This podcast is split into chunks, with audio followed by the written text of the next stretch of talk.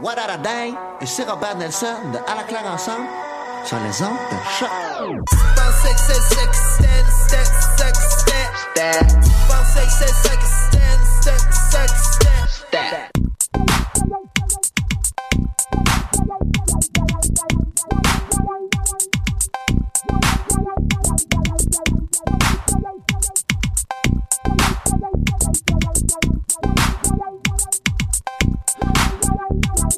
Bonjour à toutes et bonjour à tous et bienvenue à cette nouvelle édition de Pop en stock sur les ondes de choc.ca. Mon nom est Jean-Michel Bertion, mais pour les nouveaux arrivés, en fait, euh, Pop en stock est l'extension de la revue numérique en ligne du laboratoire de recherche à sur la culture populaire.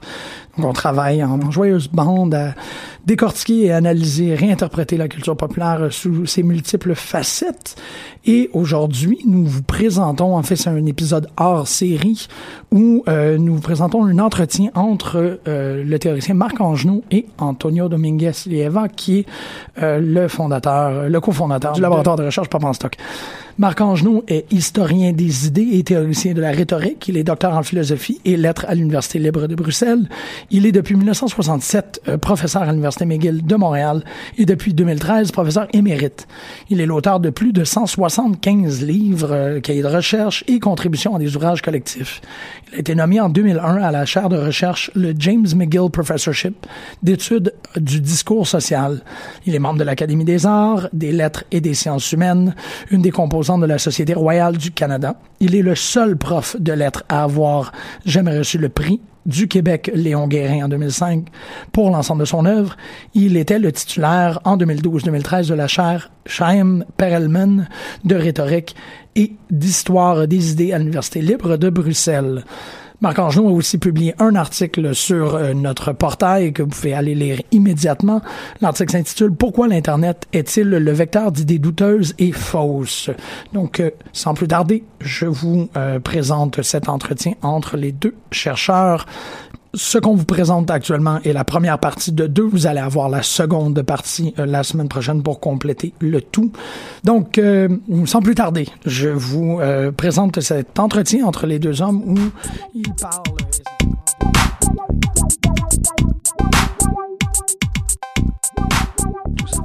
Donc euh, moi j'ai intitulé ça, euh, donc comme je, t'avais envoyé, Marc Angenot vers un demi-siècle d'études en culture populaire, parce que c'est vrai qu'il y a depuis l'ouvrage initial sur euh, le roman populaire en 75, avec la parution en 2013 de, de ton livre Les dehors de la littérature, il y a vraiment une impression comme ça de, pratiquement un, un, un demi-siècle consacré à des études qui ont très largement à la culture populaire. Il est vrai que en général, on s'intéresse beaucoup à tout l'aspect de, de, ton œuvre autour de, euh, du discours social et la sociocritique, etc. Mais ce, que, ce qui m'a frappé, euh, c'est à quel point la culture populaire est présente depuis les débuts et trace comme une sorte de fil d'Ariane dans ton œuvre. Oui, alors je suis bien d'accord, s'il n'y a rien de plus douloureux euh, quand on est devenu un vieux monsieur que de se rappeler les, les, moments de, de, sa jeunesse et d'essayer de comprendre euh, ce qu'au départ je, je, voulais faire en, en, travaillant sur le roman populaire. On peut dire d'abord, on commencerait par, par un hommage au, Québec, ou plutôt au Québec de ce temps-là, c'est-à-dire c'est une société qui sortait, et ça se sentait encore, de la grande noirceur, tout était à faire, et surtout l'institution ne vous, met, vous laissait la bride sur le dos. Ça, c'était, agréable. Euh, j'avais 25 ans, j'étais nommé prof à McGill et je m'intéressais, ce qui est peut-être normal, à, au, j'avais le sentiment que l'herbe est plus verte de l'autre côté de la clôture, donc je me suis mis à aller. J'avais fait une thèse sur le surréalisme. Je n'avais pas l'intention d'être bloqué dans l'enseignement de la de la poésie moderne et je me suis dit que je ne sais même plus pourquoi que j'allais essayer de travailler sur euh, euh, sur le roman populaire et à l'époque il n'y avait même pas de conseil de recherche il y avait le conseil des arts du Canada ils m'ont donné des sous pour acheter des en Europe, sur les quais à Paris, des, des collections de, de, romans populaires du 19e siècle. Ça se trouvait encore, c'est ça qui est fascinant. Ça se trouvait pour, euh, pour une ou deux pièces, évidemment, c'était, extrêmement facile. Il y avait encore des éditions de Fantomas. Et on trouvait les, j'ai, j'ai trouvé tous les vieux Fantomas chez un, petit, un petit marchand de puces à Liège. Il a, c'est un, un ouvrier avec consciencieusement relié pour lui-même la totalité des fantomas. Euh, tels qu'ils étaient parus chez Fayard ou Talandier euh, avant, avant 14, et puis Judex, et puis euh, tous les Zigomar au service de l'Allemagne, enfin toute cette tradition du roman qu'on appelait à 65 centimes parce qu'il y avait le, le, le chiffre 65 centimes sur la couverture qui était tiré sur rotative avec de très mauvais papier, mais en fait qui était en effet jusqu'à 14 le roman, euh, le roman pas cher, le roman populaire dans lequel il y avait euh, Chaste et flétrie de Pierre de Courcelles, Violet le soir de ses noces, euh, Un lys au ruisseau, enfin les, les romans du martyr féminin, etc. Et je me suis mis à essayer de me demander, qui est une question, j'avais pas la formation, mais c'est enfin une question qui allait s'appeler un jour histoire culturelle, euh, celle que pratiquerait Pascal Horry et d'autres. C'est-à-dire, j'ai essayé de, regarder qu'est-ce que ça pouvait apprendre, et au fond, qu'est-ce que ça disait que la littérature canonique ou canonisée euh, ne disait pas.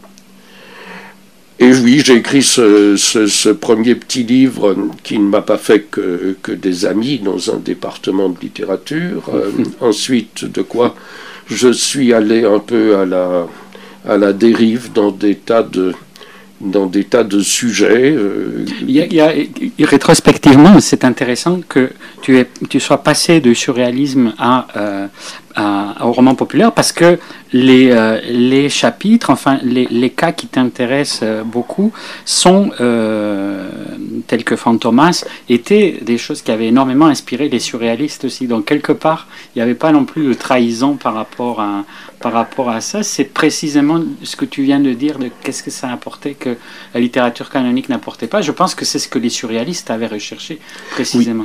C'est vrai que les, surréalistes ont adoré ce que Rimbaud appelait les livres érotiques sans orthographe. Ils avaient, ils avaient beaucoup adoré Fantomas, mais par contre, les mystères de Paris de Su avaient attiré à l'époque l'attention de quelqu'un qui était totalement inconnu, un nommé Karl Marx, qui fait un long chapitre sur le mystère de Paris dans la Sainte Famille. Donc euh, il y avait de, de, quoi faire, et, effectivement, en prenant ce, ce travelling arrière sur la, euh, sur des, états de société différents de ce qu'on appellerait des mentalités.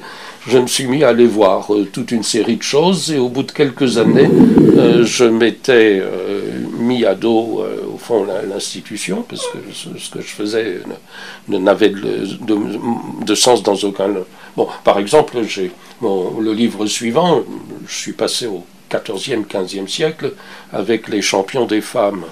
Là aussi, il s'agissait de, trouver quelque chose qui, à l'époque, en tout cas, après ça, ça va prendre, était totalement négligé. C'est des, traités, les uns en latin, les autres en français, qui, jusqu'à la Révolution française, visent à démontrer la supériorité des femmes. Mm-hmm. Et euh, il le démontre avec des arguments auxquels on ne penserait pas. Euh, je vais essayer de vous démontrer en une seconde pourquoi les femmes sont supérieures aux hommes. Euh, par exemple, Adam est fait de la boue de la terre. Ève est faite d'une côte d'Adam. plus noble. Il est évident qu'une côte, c'est plutôt mieux que la boue de la terre, et donc les femmes sont supérieures aux hommes. Ça, c'est comment on raisonne au XVe siècle, et euh, ça m'avait vraiment étonné. Et jusqu'à jusqu'à Olympe de Gouges, jusqu'à Marie Wollstonecraft, les premières qui posent la question concrète des droits de la femme, pendant trois ou quatre siècles, toute une série de penseurs galants ont essayé de démontrer la notion d'égalité leur échappe totalement, mais l'idée d'une supériorité euh, leur paraissait très intéressante. Oui, puis c'est très intéressant parce que là apparaît déjà la rhétorique. Euh, enfin, c'était déjà dans le, ta thèse sur le surréalisme et la rhétorique, mais là, ce qui est intéressant, parce qu'au fond, euh, les cours d'amour, etc., c'était beaucoup des exercices rhétoriques où il fallait prendre et défendre un ben Voilà, c'est ça. Là, on peut reconnecter avec cette idée de non seulement de la rhétorique, mais du caractère historiquement variable de ce qui est convaincant ou persuasible. C'est, c'est ça que j'ai commencé à sentir. Vous voyez que l'argument sur la supériorité des femmes, quoique très sympathique, ne passerait pas vraiment à l'UCAM aujourd'hui. Hein. Euh, et euh, donc, euh, on, on, peut voir que ce qui est convaincant dans une société est extrêmement variable, que si ce qui convainquait un militant stalinien il y a un demi-siècle paraît totalement inintelligible, et dès que j'ai pris le recul du temps. Donc j'ai en effet retransformé l'idée de rhétorique, qui était une science euh, intemporelle, en une science historique et sociale. Euh, il y a dans les sociétés des manières de raisonner, de persuader, qui ne sont pas euh, les mêmes chez les uns et les autres. Bon, ça a été à un moment donné mes recherches, et puis je les ai accumulées dans tous les sens. Et puis on a vu ce qu'on a vu. Et c'était un germe aussi finalement, euh, la façon dont tu analyses euh, les mystères de Paris, mais aussi ce, sous-genre euh, finalement assez étonnant du roman revanchard.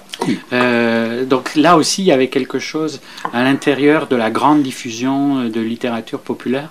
Il y avait déjà le poids important des idéologies. Alors, bon, voilà, c'est ça. On met je, pense que dans inconsciemment, je savais pas où j'allais, mais je, collais des tas de morceaux ensemble. Enfin, c'est la vieille histoire des trois aveugles et de l'éléphant. Je, tâtonnais autour de quelque chose que je pouvais pas identifier, dans lesquels, en effet, euh, de, la, de la guerre perdue par la France contre la Prusse en 1870 à la guerre de 14, il y a une énorme production dans laquelle euh, de chaste alsacienne lutte contre d'horribles Prussiens avec des casques à pointe, etc. Donc cette production énorme qui constitue un grand moment euh, de l'histoire de France. Je voudrais du reste euh, rajouter que la France n'est pas mon pays, c'est pas mon pays d'origine, et euh, ça a été un peu toute ma vie mon objet de recherche, c'est-à-dire quelque chose qui,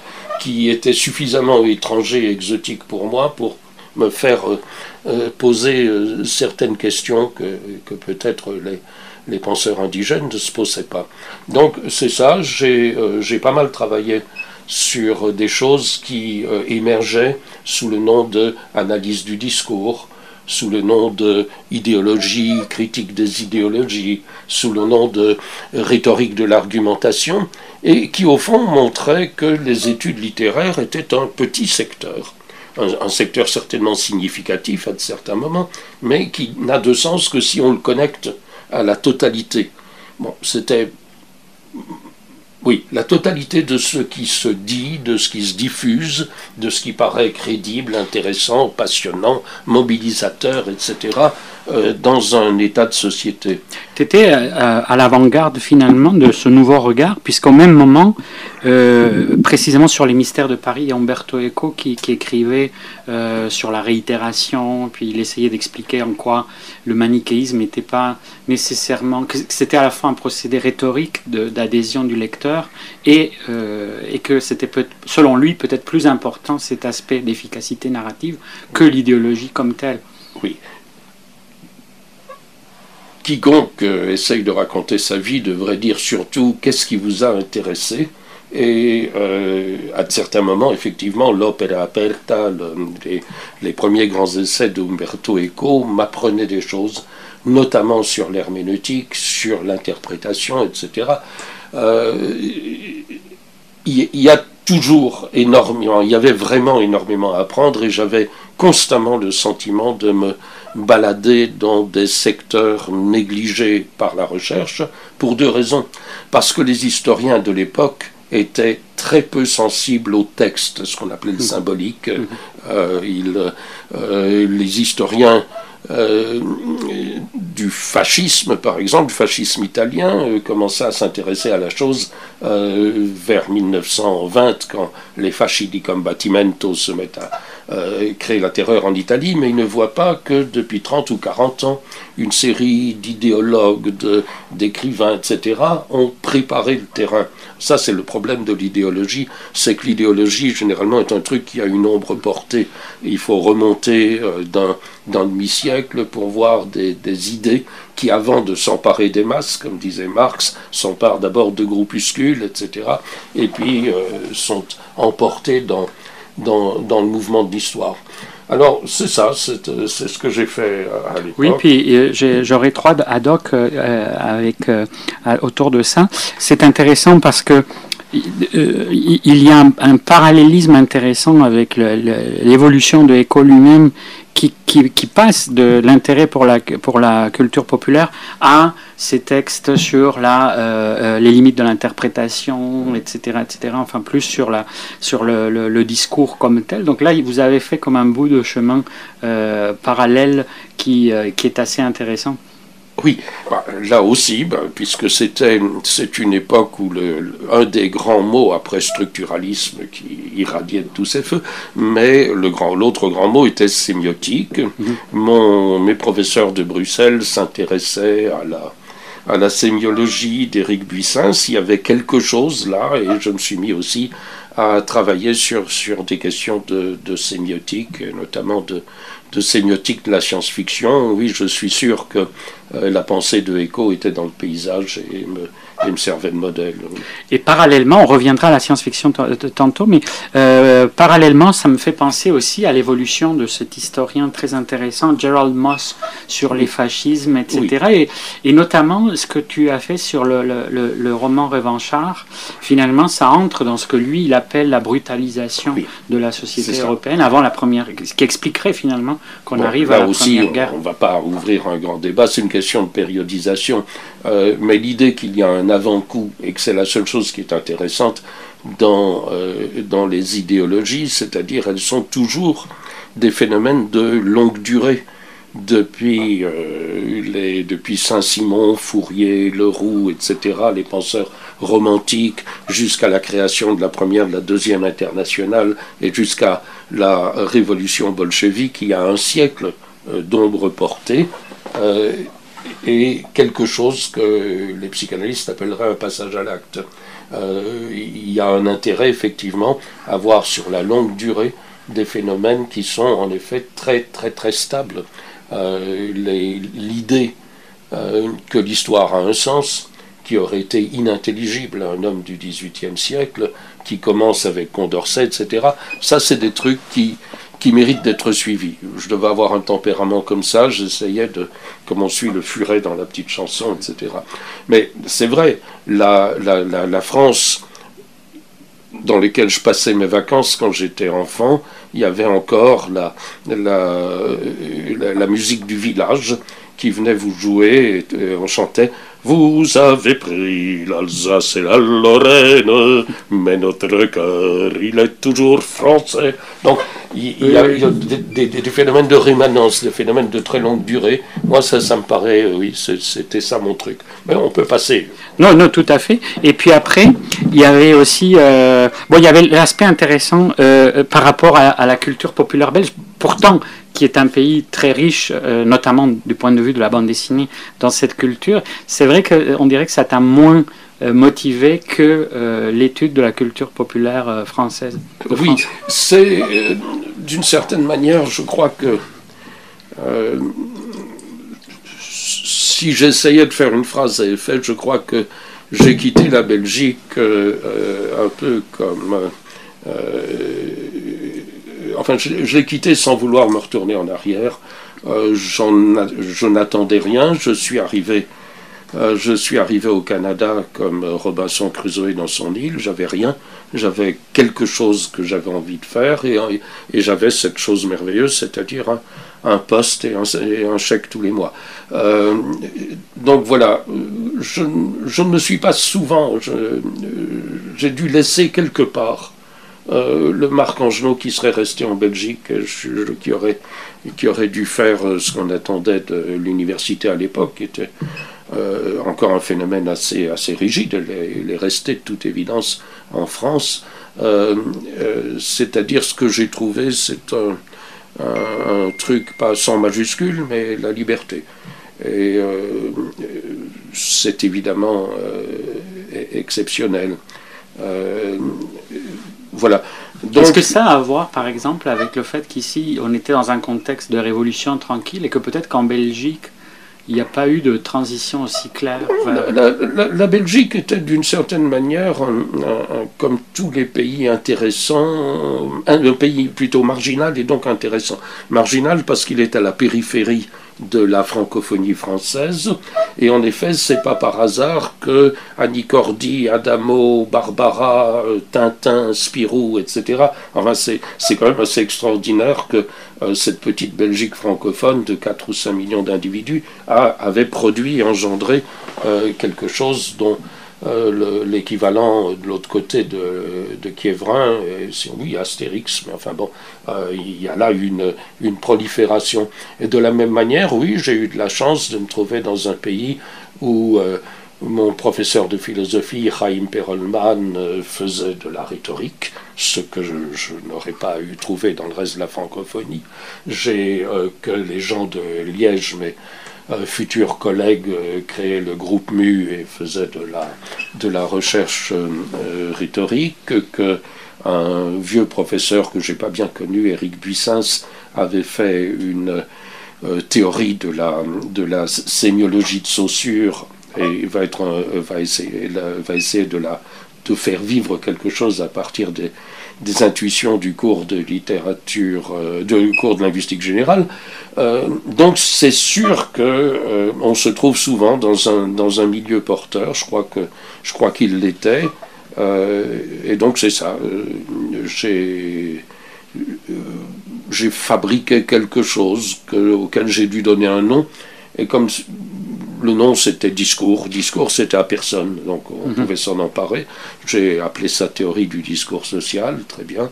Euh, j'ai fait de l'analyse du discours, ou si vous voulez, aujourd'hui on pourrait dire c'était l'histoire des idées, mais avec une certaine sensibilité aux mots, aux figures, aux, manières de dire. Euh, ça, c'est évident. Euh, tout, le monde le, tout le monde le sait et le répète. Euh, si je dis séparatiste ou je dis souverainiste, je dis en principe la même chose, mais d'une autre manière, je ne le dis pas du tout. Donc, c'était ça qui m'intéressait. Et comment vient l'idée, parce qu'on voit précisément un peu de fil en aiguille, comment, à partir de l'étude de ces textes qui ont eu un grand qui, qui étaient populaires aussi dans la, dans, la, diffusion massive et qui donc était plus proche d'une sorte d'imaginaire social euh, et, et, euh, donc à la fois qu'il façonnait puis reflétait, etc.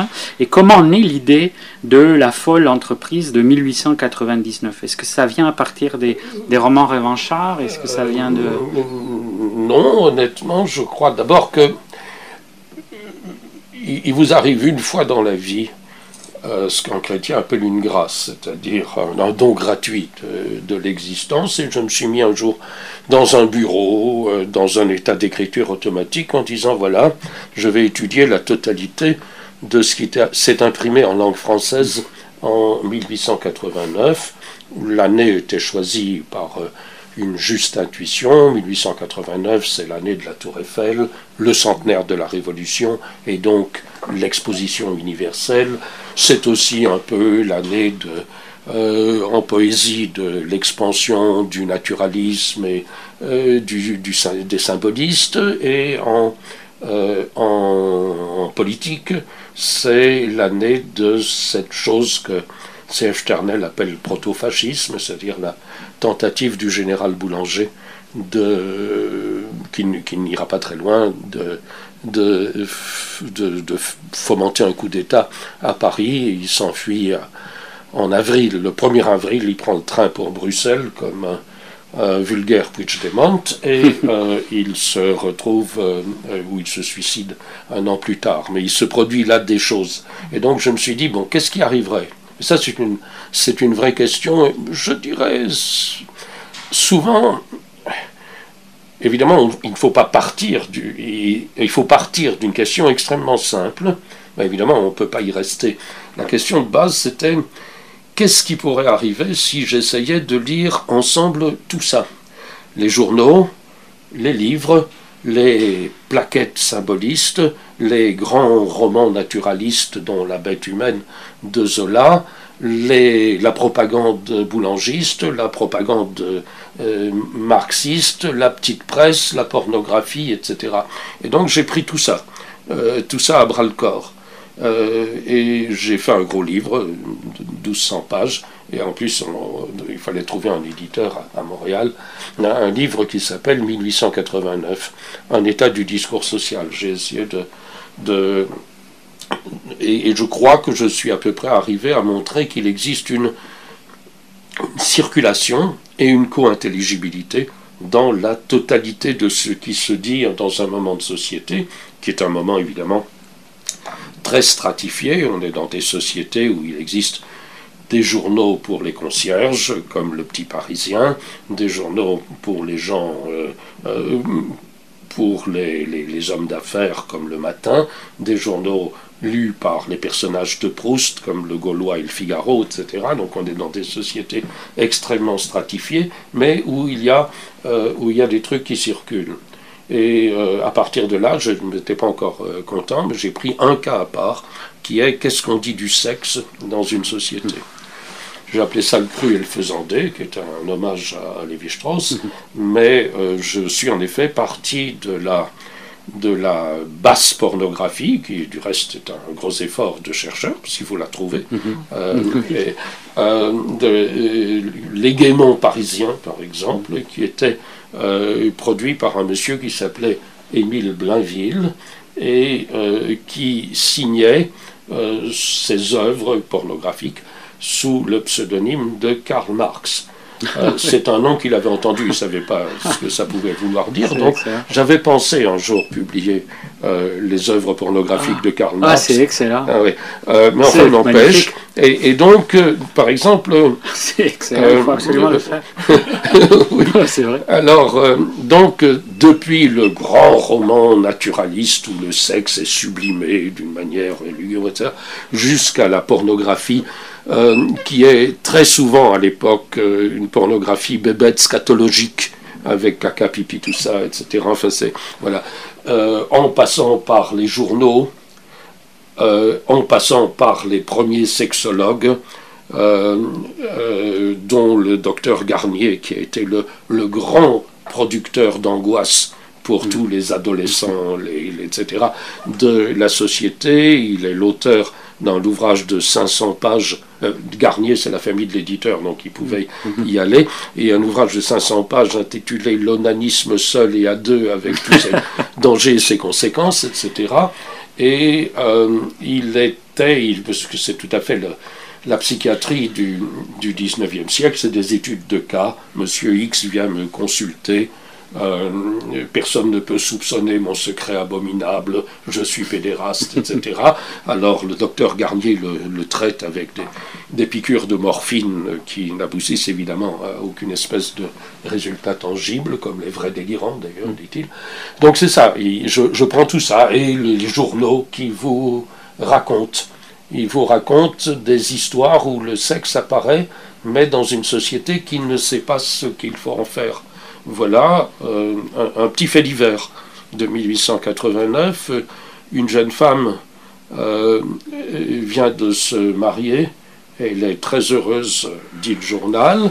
Elle monte dans un fiacre et se tire une balle dans la tête. Euh, et là, les, on ne comprend pas, évidemment, il n'y a pas d'explication. voilà. C'est de prendre la totalité de, euh, de la, pornographie ou de, de, ce qui raconte le sexe à la société. Et donc vous avez par exemple euh, une pornographie antisémite, parce que les deux font contact et euh, il y a, il y a des, tas de, de, petits publicistes antisémites qui parviennent à raconter des histoires où les perversions sexuelles euh, des Israélites sont mises en. voilà. Donc c'est ça. Et anticléricaux aussi, c'est souvent les mêmes d'ailleurs. Alors bien entendu, il y avait à l'époque un journal quotidien. Là aussi, ça prouve que les sociétés fonctionnent à l'oubli et non pas à la mémoire. Un journal quotidien, il s'appelait La Lanterne, qui était entièrement consacré à raconter des histoires de pédophilie cléricale de frères des écoles chrétiennes. La Lanterne qui était dirigé, disait la droite, par le juif Meyer. C'était un journaliste euh, israélite. Tous les jours, c'est un monstre en soutane, avec les détails, il vient salir les petits garçons, etc. Enfin, très bien. Euh, Donc voilà. En fait, c'est fascinant parce qu'il y a un des. Un, très intéressant du point de vue des histoires de, de, culture populaire, puisque dans cette, euh, dans, cette, euh, dans cette idée, il n'y a pas seulement le circuit traditionnellement considéré comme le circuit populaire, c'est-à-dire ces publications destinées à une grande diffusion, etc. Là, c'est l'idée, euh, une idée moins étudiée, qui est l'idée qu'au-delà d'une niche spécifique qui serait destinée à des classes euh, sociales euh, dites populaires, qu'au-delà de ça, il y a une popularité des discours qui est à l'échelle de la totalité du corps social. C'est ça. Mais c'est que quelque chose est arrivé, euh, là aussi, dans cette période où il n'y a pas que Danton et Robespierre, mais aux alentours de la Révolution française, l'imprimé se met à engendrer. Bon, allez, avant, il y avait ce qu'on appelait la, littérature de colportage, c'est-à-dire dans les petits villages de France, il y avait un colporteur qui vendait ce qu'on ne trouvait pas, du fil, des aiguilles, et, euh, bon, et il vendait aussi des petites brochures euh, extrêmement misérables avec des, des contes moraux euh, écrits dans... Bon.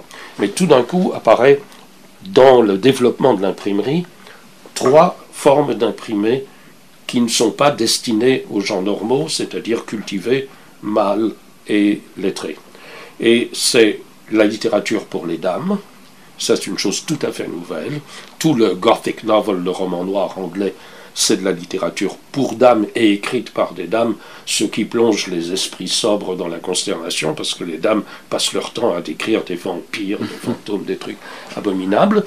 Euh, donc euh, Anne Radcliffe, Clara Reeves, tout le roman euh, gothique anglais, imité en France massivement, crée une littérature pour dames, laquelle va se séparer en une littérature pour dames distinguées, et une littérature pour dames populaires, dont Chaste et flétrie, Violet le soir de ses noces et, euh, et Un lit sur ruisseau. Ensuite apparaît quelque chose de nouveau, de beaucoup mieux connu, une littérature pour la jeunesse. Et très vite aussi, elle se sépare, d'abord dans les deux sexes, il y a pour les petites filles, les petits garçons, les grandes filles, les grands garçons. Le modèle que nous connaissons tous au XIXe siècle, c'est la comtesse de Ségur pour les filles, Jules Verne pour les garçons. Les garçons s'intéressent à la bobine Grumkorff et à des questions scientifiques. Les filles euh, doivent essayer de euh, d'aimer les, le sadomasochisme. Le, le, masochisme, ça d'aimer les, les, pauvres, euh, les araignées, les bossus, euh, etc. Très bien. Donc là, on a un nouveau modèle qui est. et puis, il y a une troisième littérature qu'on peut appeler vraiment populaire. Tout ceci, en effet, parce qu'il ne faut pas être angélique, tient en, un développement extraordinaire de l'imprimerie. Le journal, on ne s'en rend pas compte, les premiers journaux quotidiens ne se vendent que sur abonnement. On ne les achète pas dans la rue. Euh, c'est seulement vers 1840 que vont apparaître des journaux dans lesquels euh, euh, qu'on va vendre au numéro. Or, pour fidéliser la clientèle, il faut mettre en bas de la première page un roman feuilleton. Un roman feuilleton qui va faire que le journal est lu par les dames, d'abord, parce que les dames ne s'intéressent pas à la politique dans les Balkans, etc., mais elles sont censées s'intéresser au malheur de, euh, de Fleur de Marie dans les mystères de Paris. Donc il y a d'une part le journal. D'autre part, en vers 1840, le journal ne sert pas à, euh, euh, quand il est lu, à occuper les, les épluchures de patates. Au contraire, le journal descend à l'office où le personnel domestique euh, relit le journal, et puis il s'en va chez la concierge, et puis euh, le, journal suit une longue... Bon, donc c'est là où on voit apparaître au XIXe siècle trois sous-littératures, on peut les appeler sous-littératures parce que c'est leur statut euh, réel, et elles se mélangent pour femmes, pour enfants, etc., et, pour le, le populo. Euh, un, roman comme Les, mystères de Paris de Su est à la fois populaire par certains côtés, féminin parce qu'il est un roman du, euh, le grand thème, par exemple, de 1840, c'est la prostituée vertueuse. Euh, Fleur de Marie est une prostituée éminemment vertueuse. elle a 17 ans, etc. Et donc tout le monde pleure des larmes de son corps.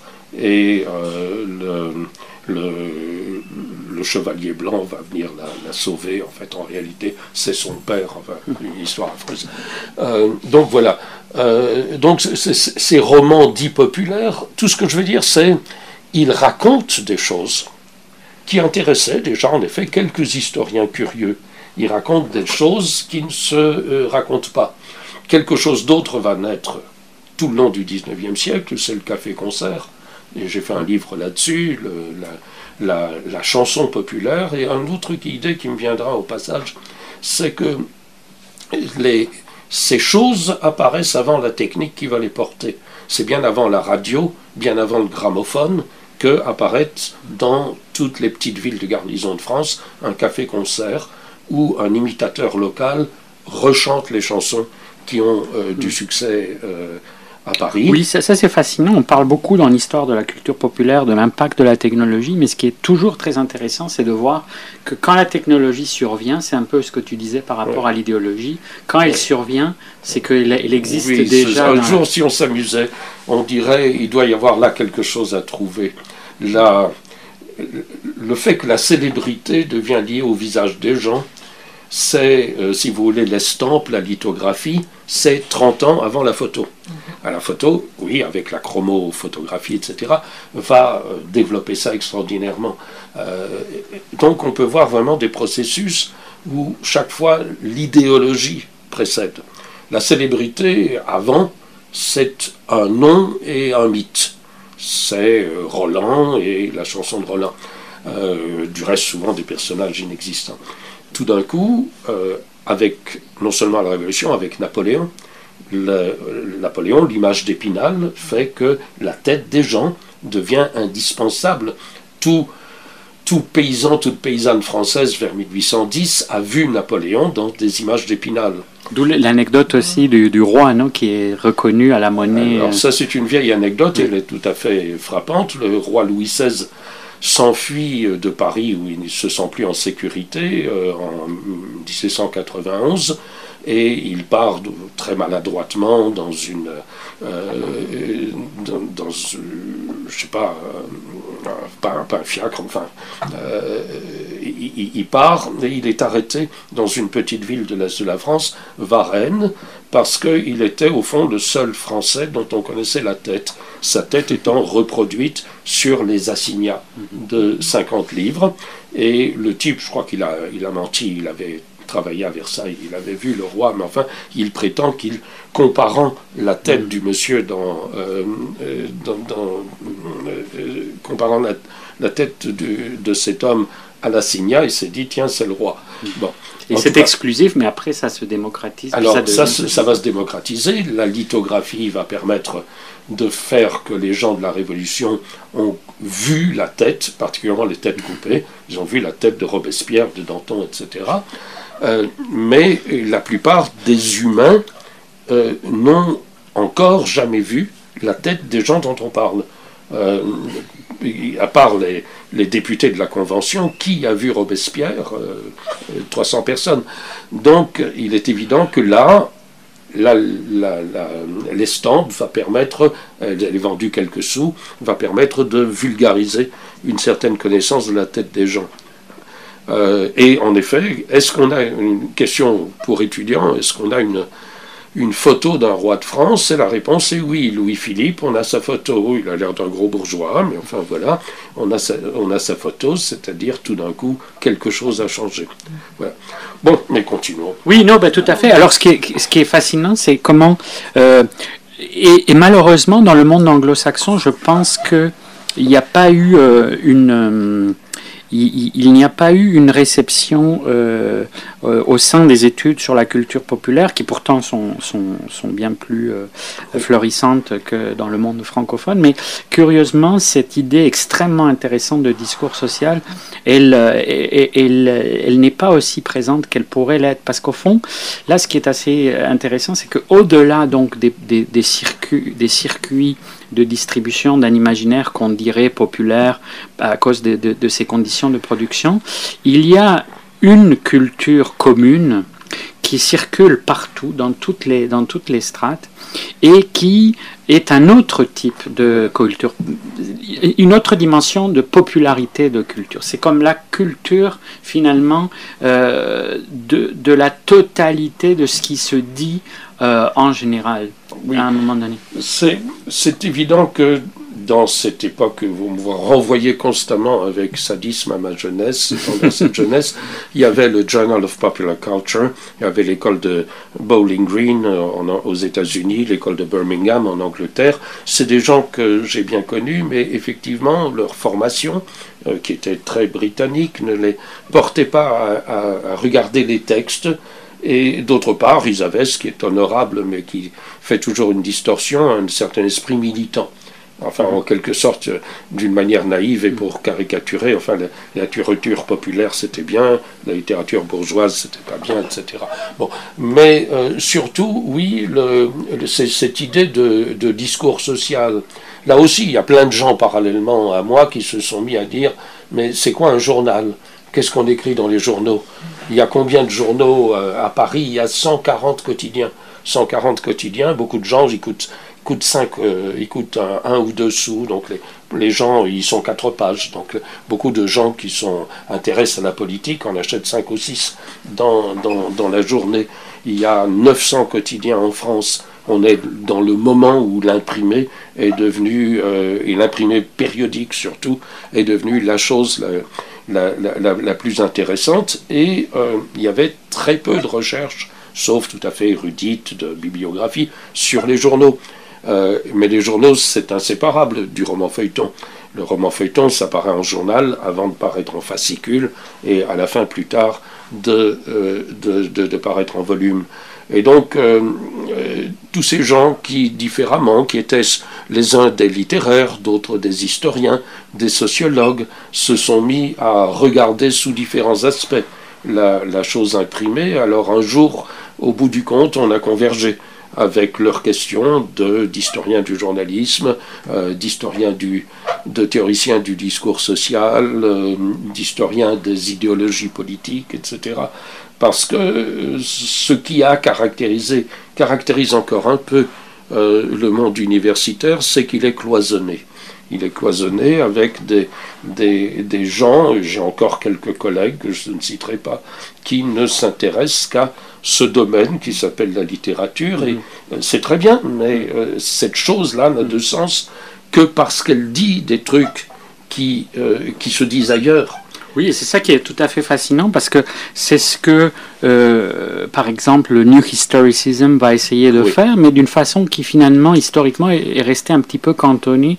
Ça a été beaucoup associé aux gens qui travaillaient sur la Renaissance, oui. puis qui eux essayaient de faire des liens entre la le, texte littéraire comme tel et des textes qui n'avaient plus rien à voir, des textes, euh, etc. Mais, mais ce qui est intéressant, c'est que euh, ce que tu as travaillé dans le 19e siècle, ça reste assez unique par rapport à ces, par rapport à ces recherches. Oui. Donc, où, euh, C'est-à-dire, bon, je me suis. Euh, suivant les époques et les années, j'ai travaillé sur le 19e, j'ai, 19e, j'ai travaillé également sur le, le, le 20e siècle. C'est un peu comme si je ne pouvais pas suffire à ma propre besogne, de sorte que j'ai, euh, j'ai fait des travaux sur sur le fascisme, sur, euh, sur l'antisémitisme. Euh, mais enfin, c'était euh, là aussi, c'était des questions simples. il y avait beaucoup d'historiens de l'antisémitisme, mais ils n'observaient que les professionnels de la chose, c'est-à-dire les trois ou quatre qui avaient quasiment consacré leur vie à ça, comme Édouard Drummond en France. mais en fait, la seule vraie question, si on veut regarder de près, c'est de se demander qu'est-ce qu'on dit des juifs? Euh, dans les journaux, dans le roman populaire, dans la chanson de café-concert, etc. C'est-à-dire de voir une dissémination, euh, sous une forme évidemment moins virulente, mais une dissémination d'énoncés euh, hostiles ou méfiants à, à l'égard des juifs au théâtre aussi. un des auteurs de, de mélodrames de la fin du 19e siècle, Adolphe Denry, qui était juif, raconte dans une conférence à la à l'Alliance israélite universelle qui n'a jamais pu mettre un juif en scène parce que montrer un juif sympathique aurait été tellement contraire aux conventions euh, scéniques, donc il a préféré renoncer. Bon, ça, ça apprend des choses sur, euh, sur un état de société. Oui, tout à fait. Puis d'ailleurs, c'est un des versants, puisque de 1899, il y a euh, plusieurs, ça essaime à l'intérieur de l'œuvre plusieurs autres livres et préoccupations. Et il y a cet, euh, cet aspect très intéressant de l'obsession antisémite à la naissance du complotisme. Et euh, ce qui est très intéressant, c'est ton texte un juif trahira ce que l'on dit des juifs, puisque c'est euh, là encore avant l'affaire Dreyfus finalement, et que Ah, donc voilà. l'affaire Dreyfus c'est aussi une sorte de passage à l'acte de, de quelque Oui. chose qui était... Tu, tu as, tu- tu as très bien vu ça. Effectivement, c'est un exemple type d'un d'un avant-coup qui est précédé de plusieurs années, dans quelques cas même de 20 ou 30 ans, de, de quelque chose qui va éclater euh, avec, euh, avec l'affaire Dreyfus. Mais, par exemple, l'idée de ce qu'on appelle aujourd'hui la vision conspiratoire, qui marche tellement bien sur l'Internet. La vision conspiratoire, on peut vraiment en dater euh, la naissance. C'est les premiers écrits qui, sous la Révolution française, visent, et c'est évidemment des, écrivains contre-révolutionnaires, visent à démontrer que la Révolution a été entièrement ourdie et préparée par une conspiration euh, maçonnique et illuministe. Donc ça, c'est là où on voit la conspiration euh, naître. Tout le long du XIXe siècle, la droite euh, francophone va, va multiplier avec l'appui du Vatican les, travaux qui montrent que la franc-maçonnerie est la cause de tous les malheurs de la France. Et euh, vers les années 1880, on voit converger cette euh, hostilité aux sociétés secrètes condamnées par Rome avec les juifs. La franc-maçonnerie est une organisation juive et euh, donc on va euh, et euh, bien sûr on va voir dans ce classique de l'antisémitisme les protocoles des sages de Sion qui euh, justement essayent d'indiquer que les sages de Sion se sont réunis quelque part pour préparer la, chute du monde chrétien au moyen d'une vaste conspiration. Donc, si on prend cet objet qui est un vrai objet idéologique, culturel, littéraire, mythique, imaginaire, qui est la, la conspiration qui vise à, détruire une société, là, vous pouvez, on peut la suivre, on peut la voir se modifier, se transformer, etc. Et en effet, culminer avec le conspirationnisme, dont Adolf Hitler sera un des représentants éminents, et euh, voir en effet comment euh, le conspirationnisme est revenu à fond. Euh, Aujourd'hui, il n'y a pas deux jours où, en lisant les journaux, vous n'allez découvrir que euh, les malheurs de les accusations portées contre Tariq Ramadan euh, par des femmes qui, disent qu'elles ont été violées par lui sont évidemment dans euh, les faubourgs de Paris le résultat d'une vaste conspiration Oui, tout à fait. anti-musulmane. Et c'est là où c'est très intéressant, le décalage chronologique, de prendre ça avant que ça devienne viral et que ça devienne et qu'il y ait précisément parce qu'en général on fait beaucoup remonter à l'affaire Dreyfus en France Oui. l'antisémite c'est-à-dire on dit beaucoup Oui. Céline qui naît précisément l'année de l'affaire Dreyfus et qui finalement va finir par écrire ces pamphlets totalement délirants euh, de l'antisémitisme euh, entendu chez son père en lisant Drummond etc mais là ce qui est intéressant c'est donc le décalage de prendre ça euh, 15-20 ans avant Oui, oui. et, et de se dire à un moment où ce n'est pas, on dirait maintenant trending topic, c'est-à-dire un moment où ce n'est pas euh, quelque chose qui semble aller de l'avant, les gens qui travaillent sur ces périodes-là ne, ne semblent pas euh, y prêter autant attention, et là du coup de voir, et là aussi c'est un autre angle intéressant pour comprendre la culture populaire dans un sens beaucoup plus élargi, c'est de se rendre compte que c'est déjà là. Oui, c'est ça. Ça, je pense que c'est passionnant. Et généralement, ce qui permettrait à l'historien de dire, je vous l'avais bien dit, et en effet, l'historien est souvent capable, après coup, peut-être même avant coup, de voir, de voir que euh, tous, les, grands phénomènes de société sont des asymptotes qui euh, commencent euh, modestement ou, ou obscurément en tout cas, et puis qui se développent, et quand elles sont vraiment arrivées au grand jour, il est, euh, il est un peu tard. Oui, l'affaire Dreyfus s'est précédée, c'est le livre auquel tu as fait allusion, Un juif trahira, par justement cette idée que euh, quelque part, peut-être euh, à l'état-major, un juif, étant donné la propension depuis Judas de trahir des juifs, un juif va trahir la France en livrant des secrets à l'état-major allemand. Et euh, c'est une idée qui revenait. Et puis un jour, finalement, comme il arrive toujours, les mythes se réalisent non pas dans la réalité, mais dans ce que les obsédés idéologiques considèrent être la Puisqu'on, réalité. Puisqu'on peut dire que l'accusation faite à Dreyfus vient de cet état d'esprit directement. Oui, oui. l'accusation vient de, du fait que, j'ai fait aussi des recherches là-dessus, bon, je ne suis pas le seul, hein, euh, que euh, tout le 19e siècle est rempli d'histoires moins connues de juifs qui trahissent. Elles sont toutes fallacieuses et toutes malveillantes, mais, euh, malveillantes, mais elles sont, euh, elles sont euh, très nombreuses, et elles sont très nombreuses dans une société comme la France, où, d'abord, il faut bien le dire, les juifs sont très peu nombreux. Ils sont très peu nombreux, ils représentent 0,02% de la population. On le sait parce que depuis Napoléon, les, les, les, régimes euh, religieux, les, Israélites, les protestants et les catholiques sont, euh, sont euh, soumis à des statistiques. Donc il y a 80 000 juifs en France. La plupart à Paris, quelques-uns dans le Midi, et les autres sont en Alsace-Lorraine qui a été, qui a été annexée par, par l'Allemagne. La famille Dreyfus a quitté l'Alsace parce que dans son grand patriotisme français et euh, considérant que c'était la France qui avait émancipé les Juifs avec la Révolution, ils sont euh, arrivés à Paris où Dreyfus, n'écoutant que son patriotisme, décide de devenir militaire. Euh, tout ceci paraît assez logique, mais on est dans un monde où ce qui est toujours curieux dans l'idéologie, c'est euh, il y a plein de journaux antisémites. La libre parole est le plus connu. Ces journaux euh, racontent des histoires sur les juifs à des Français de petites villes de province qui n'en ont jamais vu un et n'en verront jamais un. Ils ont entendu parler du nom de Sarah Bernard, qui est la, euh, la, grande comédienne de l'époque. Évidemment, elle joue le rôle de Jeanne d'Arc, ce qui paraît évidemment un peu inopportun, etc. Et ils ont, euh, ils ont pas du tout entendu parler de Catulle Mendes, euh, poète symboliste, ou de Gustave Kahn, autre poète symboliste. Donc tous ces gens n'ont jamais vu de juifs, mais ils savent qu'il y a la banque Rothschild qui veut trahir la France en vendant, etc. Voilà.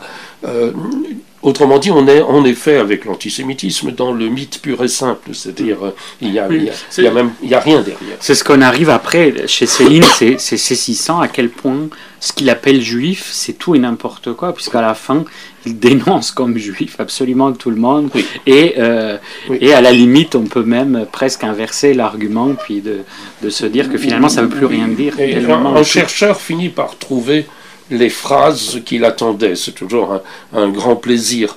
Euh, euh, Auguste Chirac euh, fait une phrase, je vais la reproduire, elle n'est pas littéralement, dit La plupart des Israélites sont juifs mais 17% des chrétiens sont aussi juifs, etc., et 42% des protestants.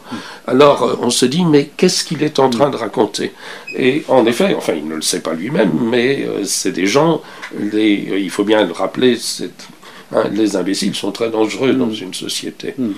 Oui, c'est l'imaginaire pur, c'est-à-dire c'est la construction d'une figure qui finalement, bah, elle, se nourrit du feuilleton parce qu'elle se nourrit de, de, de, l'esprit malveillant, omnipuissant, etc. Un peu ce qu'avait fait Su avec les, les, euh, les jésuites dans euh, Le Juif errant, ah ah etc. Et donc on voit peu à peu se construire cette idée du, du mastermind, du super vilain qui, qui, a tout, euh, créé, etc. Les jésuites avaient servi à gauche. ce que les juifs avaient représenté à droite sous la monarchie de juillet, c'est-à-dire les, les conspirateurs fourbes et sournois euh, qui mettent la société en l'air. Et là aussi, hein, quelque chose qui apparaît qui est très très curieux puis inattendu.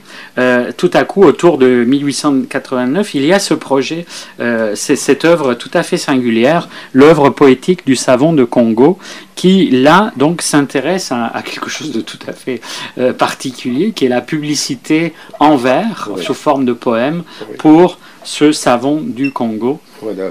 Alors là aussi, cette le, point de méthode, c'est de se dire que c'est au fond l'attitude du psychanalyste, il n'y a pas de détails, il n'y a pas de tout petites choses. Et de temps en temps, une chose mineure peut dire quelque chose. Et euh, en effet, vous allez remarquer que dans la presse française jusqu'à peu près 1914, paraît tous les jours un poème différent à la gloire d'un savon qui était très, célèbre. Et il faut bien le rappeler, recommençons le point du savon. Euh, les Français, euh, comme le dit Zazie dans le métro, les Français ne se lavent pas au XIXe siècle. Euh, les seuls, les messieurs se lavent très peu, ils portent une redingote qui sent le tabac froid, et ça s'arrête là. les dames se lavent pas énormément, les seuls qui se lavent, c'est les cocottes. Et donc, euh, tout mari quitte une femme qui a des odeurs sui generis et va chez une cocotte qui l'entretient et qui sort de son bain savonné. Donc, tout le grand problème vers 1880, c'est d'essayer de convaincre les Français de se laver. D'ailleurs, la douche euh, française en, espagnol, c'est tout simplement ne pas se doucher et se mettre du parfum dessus. Ah c'est vrai. il, y a, des explications à ça.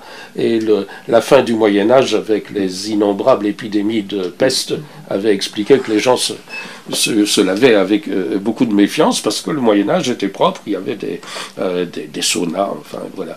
Donc, vers 1880, M. Vessier crée, crée une usine à, Roubaix, dans le nord de la France, où il va essayer de vendre son savon. Et la publicité à l'époque était généralement extrêmement emmerdante. Elle apparaît en quatrième page des journaux avec de très petits caractères et puis euh, avec ce qu'on appelait des attestations. Madame la comtesse de X a utilisé le savon, etc. Bon. A une très bonne idée qui est d'offrir un, un, petit paquet de son meilleur produit à quiconque va lui envoyer un quatrain pour mettre son savon en valeur. Alors, euh, je suis sûr que Mallarmé et Verlaine ont envoyé évidemment un, jour leur propre tout petit quatrain. Euh, les messieurs utilisaient le savon sous la forme de savon à barbe. Mais euh, le savon à barbe posait un autre problème qui est tout à fait un trait d'époque. le savon à barbe ne pouvait pas être parfumé, car un, savon parfumé à la fleur dénotait le pédéraste. Et donc il fallait que le savon à barbe soit extrêmement neutre. Euh, les savons qui existaient dans la, les savons chics, le savon de Vessier populaire, les savons chics euh, étaient soit des, des savons à partir d'odeurs d'odeur animale, mais c'était trop sensuel, puis les savons pour jeunes filles qui pouvaient sentir la fleur. Très bien. Donc Vessier fait son savon du Congo et tous les jours, de 1880 euh, pendant 30 ans, il reçoit des, des quatrains, ils sont souvent extrêmement bien faits, euh, il reçoit des quatrains qu'il publie dans tous les journaux euh, de, de, Paris. Et j'ai été lire les quatrains, et finalement, de ces quatrains ressort une image totale de la France. Tout y est. Euh, la Troisième République, le boulangisme, le, marxisme, les jeunes filles, la transformation de la société, etc. Euh, toutes les transformations sociales euh, y sont. y compris du reste, il faut bien rappeler que le mot de savon du Congo pose la simple question pourquoi du Congo? Or, euh, il est évident, et il faut le répéter bien que ce soit politiquement très incorrect, c'est une illustration de la euh, vieille phrase à blanchir un nègre, on perd son savon. Le savon du Congo est tellement efficace qu'il ben. permet de blanchir même les Congolais. Et donc euh, ça marchait très bien. Et donc je me suis dit, est-ce qu'il y a moyen de prendre un tout petit phénomène social, mais étalé sur une longue durée, et de dire voilà, à travers ça, vous allez, c'est un prisme qui va vous révéler quelque chose sur la société. C'est extraordinaire. C'est très intéressant aussi parce que euh, euh, tu citais Mallarmé, Mallarmé qui écrivait pour les journaux de mode euh, féminin, etc. Donc ces univers-là n'étaient pas aussi étanches que par la suite on a pu les, les, les imaginer. Et on sait aussi à quel point Desnos a dû écrire de la publicité, etc., etc. Et comment finalement il y a quelque chose d'intéressant qui émerge dans la culture populaire publicitaire. Et euh, en tout cas, c'était une, idée absolument géniale. Non, mais si, parce que ce qui est intéressant, c'est que euh, je, continue à penser que c'est extrêmement, euh, c'est audacieux le, projet de 1899, peut-être même. 89. Euh, 1889, oui, excuse-moi. Le, le, le c'est peut-être euh, aussi le fait que c'est tellement.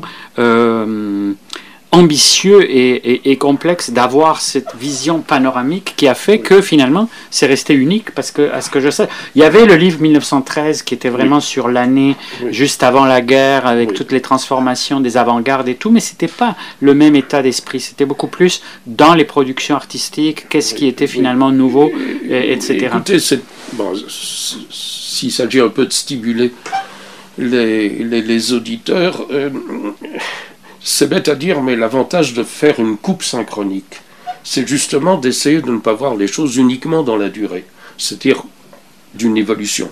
Je suis d'accord, on peut vraiment suivre en effet pas à pas euh, une, euh, une évolution ou essayer de synthétiser un phénomène qui porte sur plusieurs générations. Mais qu'est-ce que la coexistence? En principe, nous avons l'idée que la coexistence, c'est que euh, les médecins font de la médecine, les, naturalistes font du roman, les journalistes décrivent l'actualité, chacun fait son petit boulot. Or, justement, la grande idée, je pense, c'était de montrer que non, il existe cette chose qu'on appelle intuitivement euh, la culture, ou quand on est cultivé le Zeitgeist, c'est-à-dire l'esprit d'une époque. L'esprit d'une époque, c'est des circulations, une intertextualité, une interdiscursivité, et euh, c'est en effet ce que j'avais euh, essayé de voir. Oui, puis je pense qu'il y avait eu, en fait, c'est que euh, à un moment donné, en étant étudiant, j'avais eu l'idée par rapport à la télévision de se dire est-ce que finalement tout ne fait pas, dans ce chaos total de la télé, euh, est-ce qu'il n'y a pas des renvois entre le téléjournal, puis les feuilletons, etc. Et j'ai su par la suite, euh, il me semble qu'il y a quelqu'un qui avait travaillé sur une journée à la télévision, et qui avait ah ben essayé de tout restituer d'une journée. Bon, c'est sûrement moins ambitieux que l'année complète. Mais je trouve que c'est une sorte de fraternité à travers le temps. C'est évident qu'il y a certainement des des, des, des, choses, des choses à voir.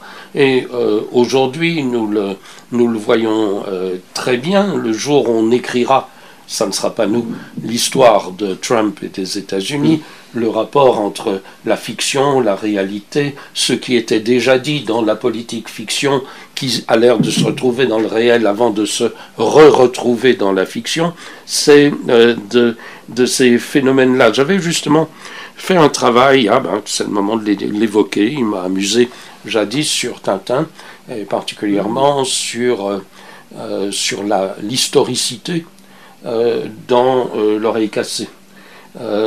L'oreille cassée est composée à la fois de toute une série d'éléments que Hergé a repris dans l'actualité de, de, son époque, à commencer par la, guerre du Chaco entre la Bolivie et le Paraguay, mais aussi de tas d'histoires qui passent de la fiction à la réalité. Je vous raconte une, une, petite histoire où il y a des bouts de vrai et des bouts de fictif. Euh, en 1889, justement, mais ça c'est pas encore Tintin, euh, l'héritier de la monarchie impériale et royale d'Autriche-Hongrie, le prince Rodolphe, euh, se suicide avec sa maîtresse de 15 ans dans un rendez-vous de chasse à Meyerlink. Mon Meyerlink signale, quelque chose. Il s'agit du phénomène le plus sidérant, je veux dire, les personnages les plus importants d'Europe. Euh, et euh, c'est un homme dans la quarantaine, il a une maîtresse mineure, c'est déjà pas une très bonne idée. Il la flingue et se suicide. Et son, son cousin, l'un des Habsbourg décide qu'il ne peut plus supporter Vienne et ses magouilles et il, l'histoire est probablement à peu près vraie. Il part dans, en Amérique du Sud et se retrouve autour du côté d'Ushuaia en, en, Argentine, où je pense, du moins les historiens pensent qu'il feint un naufrage euh, pour pouvoir reprendre sa vie sous un nom d'emprunt et devenir un latifondière du côté du Cerro Fidjoy dans le sud de l'Argentine. Bon, ça c'était une histoire romanesque. D'accord Elle va inspirer justement des tas de romans. Alors, dans ces romans, euh, l'un d'entre eux qu'on connaît un peu est Le naufragé du Jonathan de Jules Verne. C'est son dernier roman. C'est un, prince européen qui vit solitaire euh, au, Cap Horn. Hein. et euh, qui. bon, donc, autrement dit, ce qu'on peut voir très bien dans dans Tintin. Vous vous rappelez l'oreille cassée mhm. Il y a un, vieil Anglais qui est en train d'apprendre aux Indiens Bimbaros à jouer du golf. Mhm. Oui. Euh, oui. Euh, or, ceci est d'une certaine manière une histoire vraie, composée de, légendes. C'est un explorateur qui a disparu euh, dans l'Amazonie beaucoup de gens ont pensé, à mon avis, il a été, au bout de moi, on pense qu'il a été en fait tué oui, Fawcett, par des Percy, Percy, Fawcett, ouais, Percy Fawcett. Mais beaucoup ont pensé qu'il avait, qu'il était gone native, qu'il était devenu indigène, qu'il avait préféré quitter la civilisation et, ils apprenaient le, golf au Bibaros. Très bien. Là-dessus, Tintin reprend l'histoire en en fait un, épisode de l'oreille cassée, et ainsi de suite indéfiniment. Si on se met à regarder les continuités, c'est une sorte de, d'escalier de pierre et de nuages. Oui, pierre, nuage, pierre. Et ça, c'est passionnant. C'est passionnant parce que ça permet de, voir le, euh, à la fois le monde et la fiction autrement. Et ça démontre que c'est pas euh, ce, qui, ce qui vaut euh, pour Hergé et qui vaudrait pour, pour Zola ou pour Proust, c'est la fiction, je ne peux pas la séparer. Elle est quelque chose qui fonctionne ironiquement par rapport à des trucs que nous tenons pour vrais, ou à peu près vrais, ou plus ou moins mythiques, ou complètement délirants, etc. oui, tout à fait. Bah, Trump sera un jour, évidemment, on ne sait pas s'il est un personnage réel, euh, ou s'il n'a pas été inventé dans un roman de politique fiction odieux. Tous les Américains, ont, euh, son, éditeur a réédité le roman de Philip Roth. Euh, Philip Roth a fait un, un roman, je, la grippe m'empêche de retrouver euh, son titre. The Plot Against America. Oui, The Plot Against America. Dans The Plot Against America, euh, Lindbergh est nommé président des États-Unis, c'est pas lui qu'on attendait. Il, comme, il euh, conclut avec Hitler un pacte de non-agression et, on persécute les Juifs, dont le personnage fictif qui s'appelle Philip Roth et qui vit dans le New Jersey. Donc on a ici quelque chose de, de fascinant et aujourd'hui, les rééditions innombrables de Plot of Against America démontrent que la réalité dépasse la fiction. Mais euh, tout ce que racontera ce que raconteront nos descendants sur l'époque actuelle, c'est que la réalité dépasse la fiction. Oui, tout à fait. Puis d'ailleurs, quand tu évoquais tout à l'heure euh, dans, l'effet d'annonce, de préparation, de préfiguration de, l'imaginaire du, juif qui trahit la France et qui finalement se concrétise dans, Dreyfus. Ce qui est curieux, c'est à la fois, il y a un documentaire assez célèbre sur le, le, 11 septembre et tous les films qui préfiguraient ce type d'attentat, etc. etc. Et puis d'un autre côté, finalement avec Trump, c'est cette idée qu'il y avait un état du discours social qui ne qui, qui, n'arrivait pas à se manifester dans, la, dans, les journaux officiels, mais qui était très vivant dans, sur l'Internet. Et, et, là, on n'a pas vu, on n'a pas détecté que finalement, il y avait ces sites avec des millions d'adhérents qui, eux, étaient déjà dans un autre discours complètement différent. Voilà, ça nous obligerait à faire toute une réflexion, mais je vais vous raconter une histoire. Elle vise à démontrer ceci vise à démontrer que ce que nous appelons roman, ce qu'on a appelé autrefois roman du temps de Balzac, ou plus tard du temps de Proust ou Houellebecq aujourd'hui, ce que nous appelons roman n'a de sens que parce qu'il se produit des trucs dans le réel qui, pour une époque donnée, sont romanesque. Alors je raconte l'histoire, et celle-ci est vraie. Vers 1830, dans un ghetto de Odessa, dans l'Empire russe, une euh, jeune fille misérable décide de quitter. Elle s'appelle Thérèse Lachmann. Elle décide de, quitter le coin et arrive à pied à Paris. Elle a 14 ans et elle fait ce qui est la seule chose raisonnable pour l'époque, euh, pour une jeune fille seule à Paris. Elle entre dans une maison publique où elle rencontre le marquis de Païva qui en a 81. Le marquis de Païva décide d'emmerder sa famille en épousant la jeune prostituée. Et donc, la, misérable devient marquise de Païva. L'histoire est vraie. Mais c'est du Balzac. C'est Esther Gobseck, c'est tout ce qu'on veut.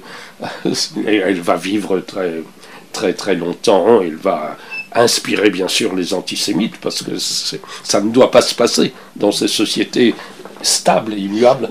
La marquise de Païva est un, un roman en elle-même, peut-être pas dans le réel, il faudrait voir mm. si elle était très heureuse, mais enfin, euh, quand même. Hein. Oui, je trouve tout à fait euh, fascinant cette idée. Tu l'as exprimé par rapport à au discours social, tu l'as théorisé, cette idée que qu'est-ce qui est argumentable à une époque, mais ça s'applique à la fiction, dans finalement dans une catégorie assez aristotélicienne, qui est celle du vraisemblable, qui finalement est qu'est-ce qu'on considère à un moment ah, qui va être vraisemblable dans un roman. Encore un immense sujet, on aborde chaque fois des continents. Oui, qu'est-ce qui est vraisemblable à un moment donné, et qu'est-ce qui fait que nous avons beaucoup de peine à nous représenter le vraisemblable d'une époque? Euh, les les tragédies classiques sont vraisemblables du temps de Corneille et de Racine, et elles informent la manière dont les gens interprètent la société. Tous les gens de la Révolution française, de la Convention, sont bourrés de culture classique et euh, passent leur temps à interpréter leur monde en disant Catilina, euh, euh, Silla, etc. Donc le, les, schémas de crédibilité sont extrêmement variables dans une société ou une autre, et c'est ça qui nous fait souvent être très arrogants vis-à-vis du passé.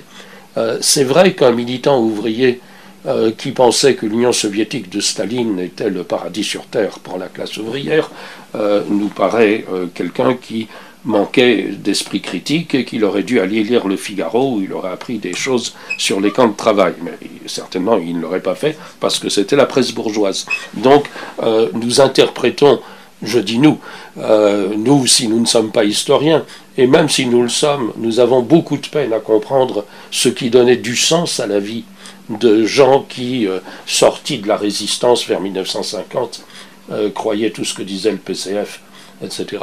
Bon, voilà. Et donc, euh, je, crois en effet qu'il faut, euh, qu'il faut, mais je dirais que l'historien a un devoir. L'historien a un devoir vis-à-vis des morts, justement d'abord parce qu'ils sont morts, ils ne sont plus là euh, pour se défendre, et d'autre part parce que d'une certaine manière, seul le présent est réel. Ce, que, ce qui se passait dans la tête de l'abbé Grou appartient à un monde tellement lointain de moi que j'ai beaucoup de peine euh, et je, je dirais que j'ai un devoir, non pas de l'approuver, etc., mais j'ai un devoir de dire, mais comment passe, comment se crée, quelle était sa vision du monde, comment se donnait-il un sens euh, euh, à son monde? c'est un devoir, et beaucoup de grands historiens, comme Carlo Gainsbourg, sont des gens qui ont, qui ont vu que travailler dans le passé, c'est rendre justice euh, à des gens qui n'étaient ni pires ni meilleurs que nous et qui se trouvaient dans un monde très peu déchiffrable. Euh, oui, puis je trouve que ça ouvre une, une porte vraiment intéressante à l'histoire, non pas non plus du roman, mais de la catégorie même du romanesque, de l'idée que c'est finalement historiquement variable cette idée de qu'est-ce qui est romanesque et qu'est-ce qui peut entrer dans le pacte de, de, fiction. Et, euh, et, là aussi, je pense que ça ouvre des perspectives extrêmement, extrêmement intéressantes. Mais euh, effectivement, on va peut-être donc tout simplement euh, conclure ici et euh, dans un deuxième mouvement, ce qui serait intéressant, c'est de nous amener à l'état du discours social présent. On vient de publier aujourd'hui sur Pop ton article sur les complots, les théories du complot et en quoi Internet les stimule, les diffuse, etc., les génère finalement aussi mais là aussi quelque chose qui existait d'avant, comme on vient de voir. Donc peut-être que dans un deuxième temps, on, y, on prendra le deuxième partie un peu de ta, de ta carrière à partir de, euh, de, de, de, des études euh, qui, se, qui t'inaugurent sur le pamphlet, etc., etc. Très bien, allons-y, à la prochaine. Mais c'est très bien, c'est très gentil.